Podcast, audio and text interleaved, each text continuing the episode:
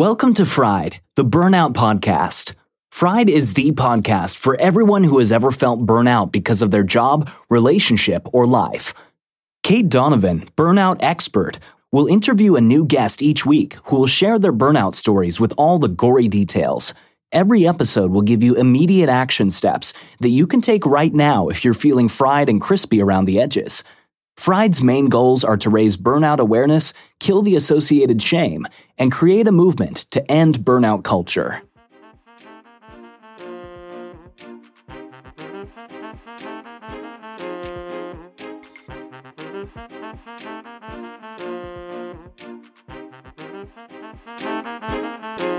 Hi, fried friends. It's me. This week you're getting another episode. Hashtag straight from Kate. So, this is Kate Donovan, your host, your favorite burnout coach, and your favorite acupuncturist for stress relief in Midtown Manhattan. That's right. I claimed all those things because you gotta own it. Part of my burnout story was that I never felt like I was good enough to live up to any of the titles that I had. So I overworked in order to prove my worth. And I think that by now I have gotten enough external validation to allow me to feel internally that I can claim those things. And so that's what we're going to talk about for a moment today. We are going to talk about external validation, other people letting you know that you're amazing and why that is so incredibly important when it comes to burning out slash preventing burning out slash recovering from being burnt out. Because this is something that really irritates me about the life coaching world. And if you've been listening for a while, you know that there's a few things in the life coaching world that I just basically disagree with. And and this is one of them there is such a strong focus on the individual that we forget that other people matter and that other people create the environment with, within which we function on a day to day basis. And it's not abnormal to have other people's emotional states affect you. And I know that, you know, there's there was a huge wave a few years ago of everyone saying, it's just because I have so much empathy, I'm so empathetic, and that's why all of these things happen to me. I think that so many of us have been convinced that we are super solo that we forgot that it's not just empathy. Like, it's the fact that we are actually connected. Mm fire trucks in the background, right? It's not about being extra empathetic. It's about just being a human being and being affected by other people's emotions. So people say, well, I'm really tuned in. I'm extra tuned in. But in the world that I'm in, almost everyone says that. And so I started to ask, like, is this the truth? Is this not the truth? And I think that in healers, most people are maybe a little bit more tuned in. But I also think that there's this underlying, belief that we're supposed to be able to protect ourselves from other people's emotions and other people's existence really. And and that's just not how life works. We are affected by each other every single day. We are affected by propaganda messages in magazines. We are affected by what we see on social media. We are affected by so all the people out there screaming i don't give a fuck you're lying. There's a certain amount of release that you can have around certain things. You can say, well, so and so said this about me, but it's unimportant to me because I know this about myself instead. Great. In that instance, maybe you don't actually give a fuck.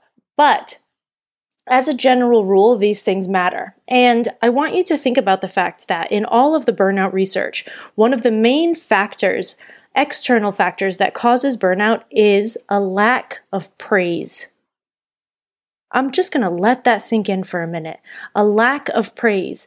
That means that in order for you to avoid burnout, you have to consistently get good feedback about the work that you do in your life.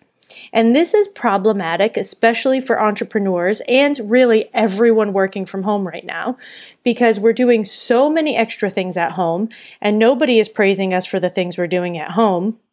And nobody's praising us for the things that we're doing at work because we're spending all of our time in our homes. I don't know that too many companies have gotten on board with the fact that they need to praise their employees even from afar. I don't know how many companies have gotten on to the fact that they need to praise their employees at all, but that's a whole separate conversation.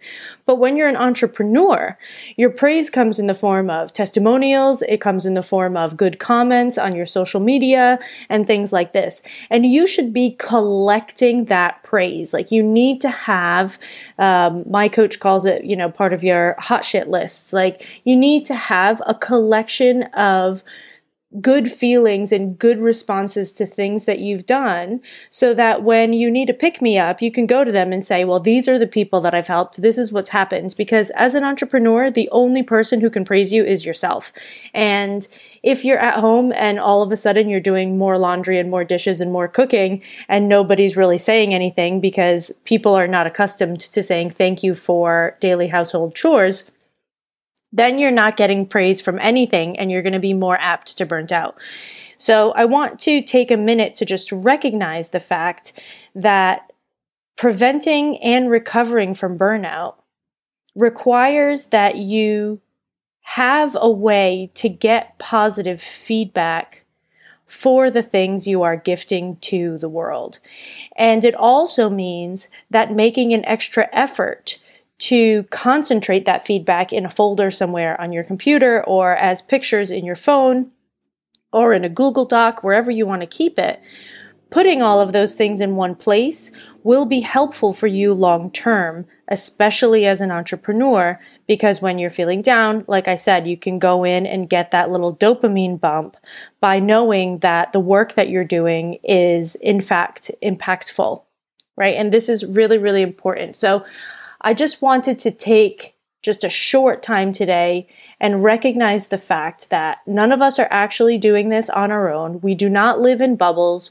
We cannot fix all of our problems in our own individual body without thinking about the macro version of us in the world, right? The people around you matter the people not around you also matter. Like one of the things that was important to me was being closer to family. So we moved back to the United States because the people around you matter. The people that you surround yourself with matter.